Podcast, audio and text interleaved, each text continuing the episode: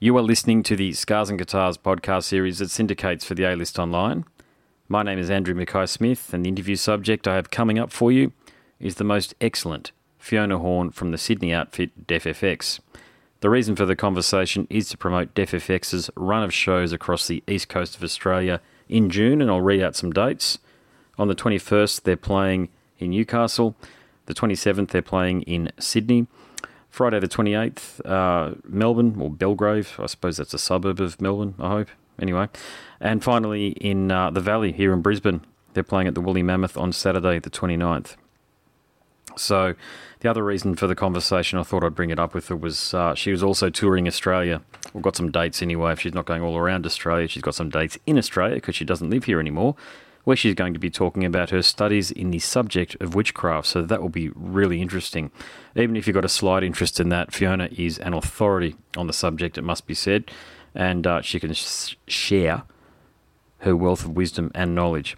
Now, just a heads up, at about the two minute mark of the conversation, uh, the call drops out, but we get it back and going fairly quickly again. So you'll notice there's a bit of a crackly bit and it drops out, and then we cut back in. That's all that happened there, as we do explain through the conversation. But anyway, I thought I'd bring it up before you listened into it.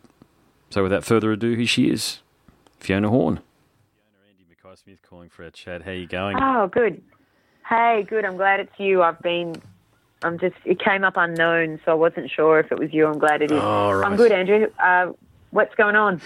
oh, you know, look, I actually just chatted to um, Jeff Becerra from Possessed. Those guys have got back together this morning. So I've got to tell you, it's a day for, um, if you don't mind me saying, for nostalgia in my youth. Uh, I listened to Def FX a lot when I was growing up, and I saw you a heap of times. The last time I saw you was actually 1996 when you supported the Smashing Pumpkins. It's that long ago. It was 23 years ago. Can Wow. you believe it? You yeah, know? that's that was that was a great run of shows too. It was a great time. I actually think, to be honest with you, you guys were better than the, than the Smashing Pumpkins. And I know Billy had some shit that he was going through back in those days, you know, with the drummer and the keyboardist passing, not the drummer passing away, but the keyboarder Yeah. passing away. And he wasn't in the best Yeah, of yeah. headspace, you know. Yeah, Billy and I are. Um, I guess. Uh, I mean, we've we've stayed in touch over all these years, and um, there was interesting times back then for him. Hmm. Uh, I'm very flattered that you thought we were better than them. I'll never tell him that though, because he'd be upset.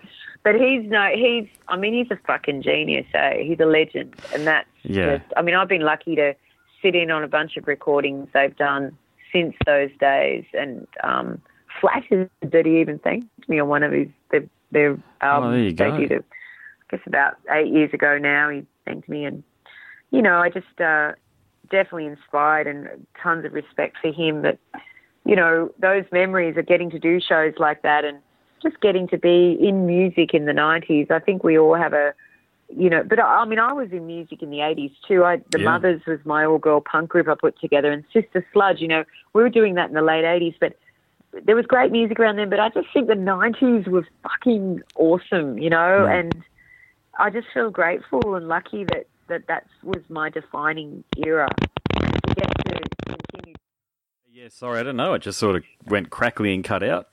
Yeah, just crackly and cut out.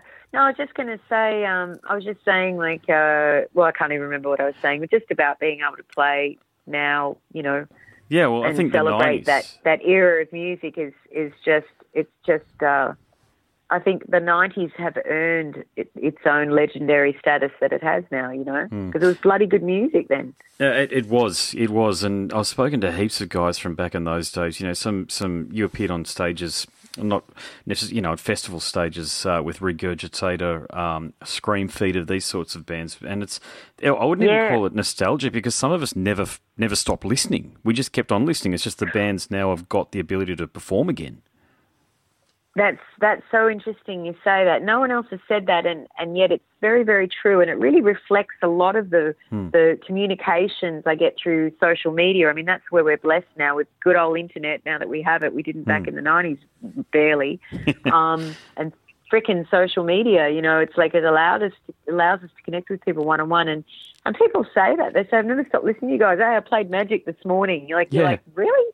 It's you know, and yes, and then people are, you know, contacting me and saying, "Hey, you know, can I get any of your other albums on Spotify?" And I'm like, "Fuck, I didn't even know any of them were on Spotify." Like, and it's you know, it's just or Pandora or whatever, and it just goes on and on. But I think um, the the opportunity for us to tour again. I mean, what's made a difference this time is we're fronting it all ourselves. We've just mm-hmm. decided to take the bull by the horns and make it happen, and um, and it's been really satisfying because knowing that there's this family, this deaf family of fanatic, hmm.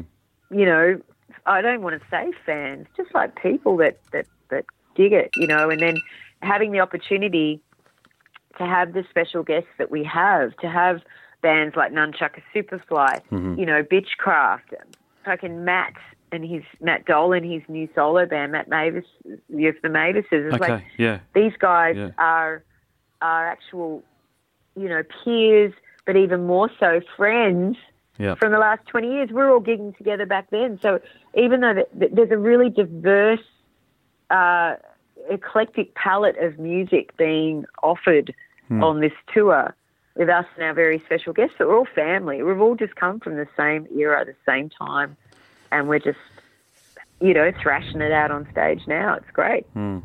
Something that does separate you guys from uh, your, your, contemporaries of that era is the volume of releases out there that you guys had. That was the thing I really appreciated about you guys. You know, from the I think the first time I really got into you guys was around baptism. And um, mm. and then, then I think I got Lightspeed Collision not long after that. And the thing is, they were released in the same year, if I'm not mistaken. Um, yeah. But, but, you so the point is is that you had heaps of copy and the other thing too, if you don't mind me saying, I always felt you guys got better. You improved. And by the time you released um, is it Ritual Eternal? Is that the name of you no, sorry, Magic, the album Magic.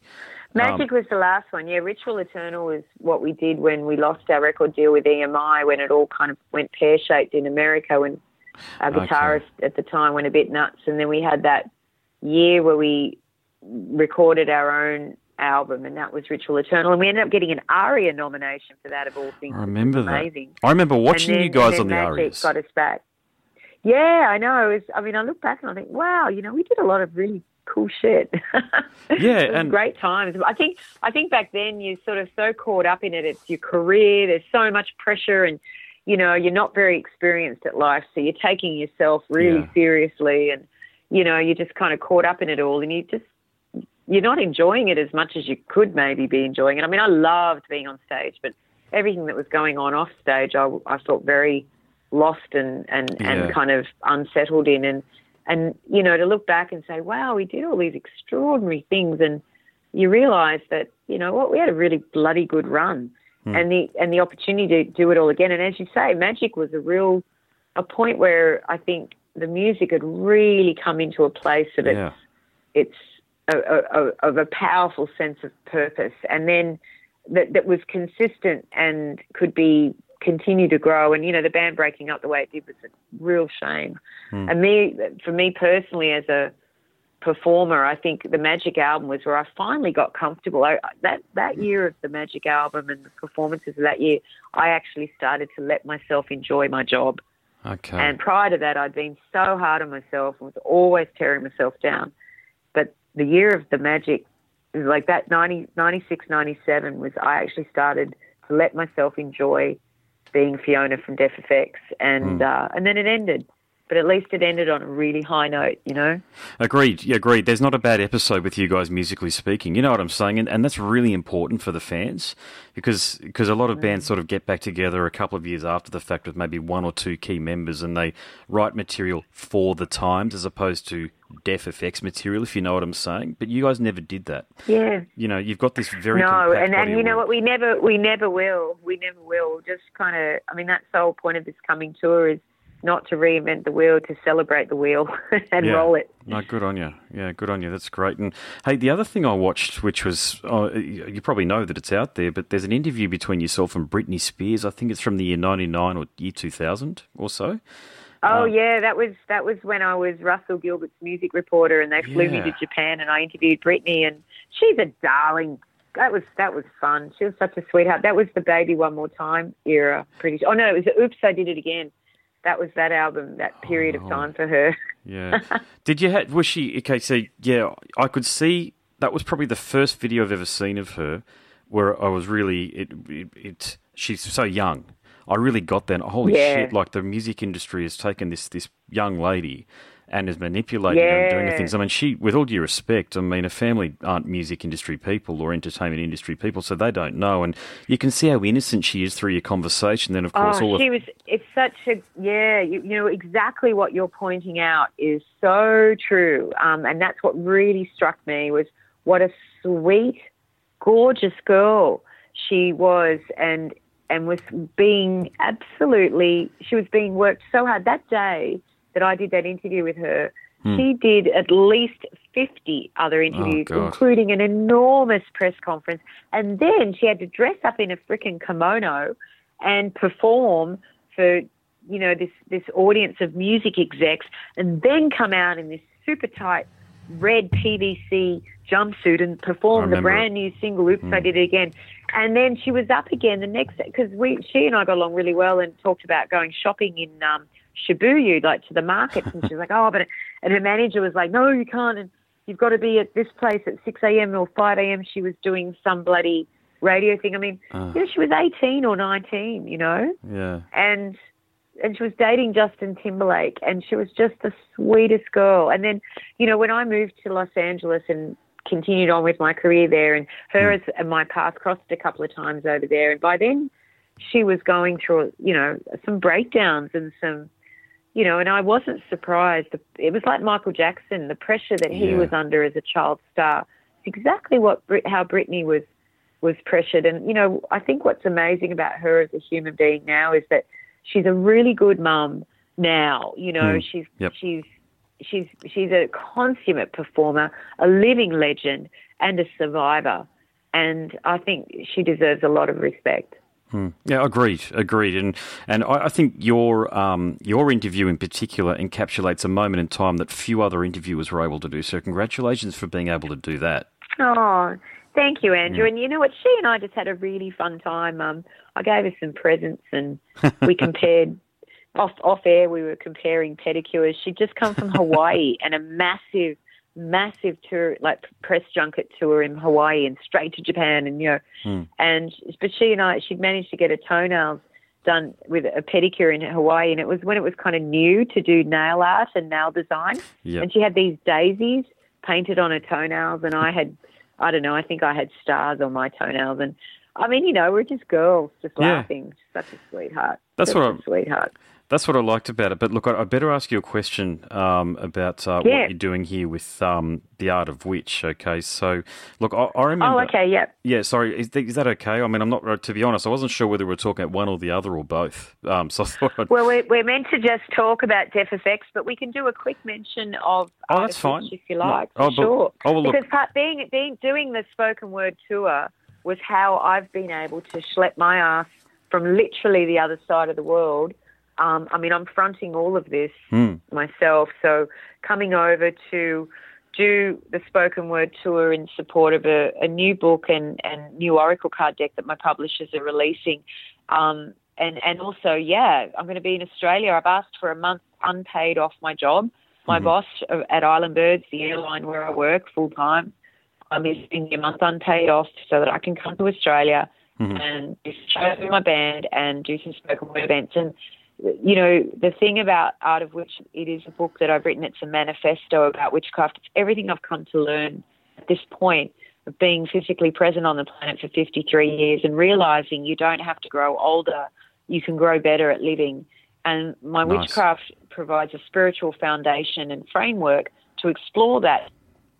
And that's what the Art of Witch events are about. So I'm really hoping that people, when they come, will, you know, find what I'm sharing with them useful. And I, I want to, you know, offer people the tools that I have found useful to live, to create a life that really is, you know, a life that in many ways I would have once only dreamt of and thought, is could that even be possible? Especially being a professional pilot, easily the hardest thing I've ever done in my life. But I, I did it, and and I'm doing it, and I realise as I'm growing, not older, but better at living, that um, and defying what is culturally and socially considered a, achievable or appropriate, even for, for especially for females. We're we're we're you know mm-hmm. encouraged to think we have a use by date, you know, and I'm like, fuck that. It's like you don't have to live like that. You don't have to live like there's a mandate to grow old, get sick, and die expensively. Fuck that. you don't have to do it. So Yeah. my life is, you know, is a journey of exploring that concept, and the art of witch um, spoken word events share that concept with people. I'll also be answering any questions and signing everything and anything, babies' butts, cheeks, whatever. Bring it on. I'll do photos with everyone. I'll stay all night if I have to. Um, but it's just a you. really great, beautiful way to connect with people that um, have been on the magical journey with me as well as the musical journey. Yes, yeah. Well, that look well put, and that, that answers that question. You know about that, and the other thing that I've always seen in you, and I've read a lot of your interviews from the late nineties because, as I say, I was an old Def FX fan, so I used to seek out your interviews because occasionally you were in the sun, Saturday and Sunday broadsheets being interviewed by regular media types. yeah. You know, that's what I liked about you is you crossed over and you weren't afraid to have an opinion. You know that, and I always, you, I always saw you as somebody who's whether it was your job or not, it's another matter. But you did break down barriers and misconceptions around witchcraft. You know, it's interesting because it never was. It's in, it's a really good point that you raise. It never was a job, but it became my job, Hmm. and that was an interesting flip. It was, you know, a spiritual foundation that I that was growing and forming itself in my life through Def FX. My song lyrics reflected that a lot, but it was it was tenuous and something I kept kind of private. And then Def FX ends, and all of a sudden I've become this author witch, and then it becomes even more. I'm, I'm now the witch, you know, and especially when I moved to America, it, it became my job, and hmm. it was a strange, strange, strange worlds to bridge. Something that was so private and and and uh, and and again spiritual, and all of a sudden it's my career.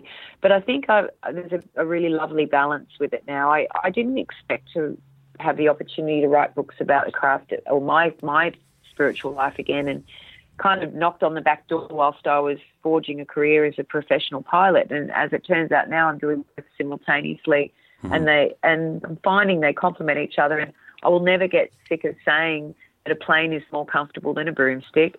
Um, they, I would You're still say flying. The plane, even I'm still flying, and even when the planes I fly aren't air conditioned, and I'm bloody dealing with passengers and customs and bureaucracy and red tape and Oh yeah, frickin' rules and regulations. At the same time, the the free life of a witch, as I've come to to live it and, and know it, which is Yeah. you know to free to to be try to be the best version of me that I can be and share and be useful in the world. That does marry itself um, professionally with my job as a pilot, and I just feel um, at this point in my life, it's uh, I, I've I. I'm just very grateful for the opportunity to, to rock out with people as well as connect on a spiritual level with people. And really, that's what my month off work unpaid is going to be for me. Well, look, these things are always over far too quickly. I better let you get to the next one, as I think Chris has got one Cheers. Yeah, I think they've been starting to call me. Yeah, thank you. Yeah, but look, you're an, you're an Australian music icon as far as I'm concerned, and, and I love the way you stand within your own truth and you speak your truth. And please keep on doing what you're doing. Thank you, Andrew. I, I really appreciate your very generous and lovely words. Thank you so much. My pleasure. No worries at all. Have a great I hope mate. I see. You, I hope I see you at. An, uh, I hope you can come to a show. I'll go to the Wool, yeah Woolly Mammoth in Brisbane. I'm going to go to that one. Oh, awesome! Make sure you make sure you come and get me and say hi. I'd love love to meet you properly. Definitely, that's really cool. Thank you so Cheers. much. Eh? Okay, Awesome. All right, Andrew. Take care. See you then. Bye. Gotcha. You have been listening to the Scars and Guitars podcast series that syndicates for the A List Online. My name is Andrew Mackay Smith, and that interview subject was Fiona Horne from the Sydney outfit DefFX. Thank you so much for listening.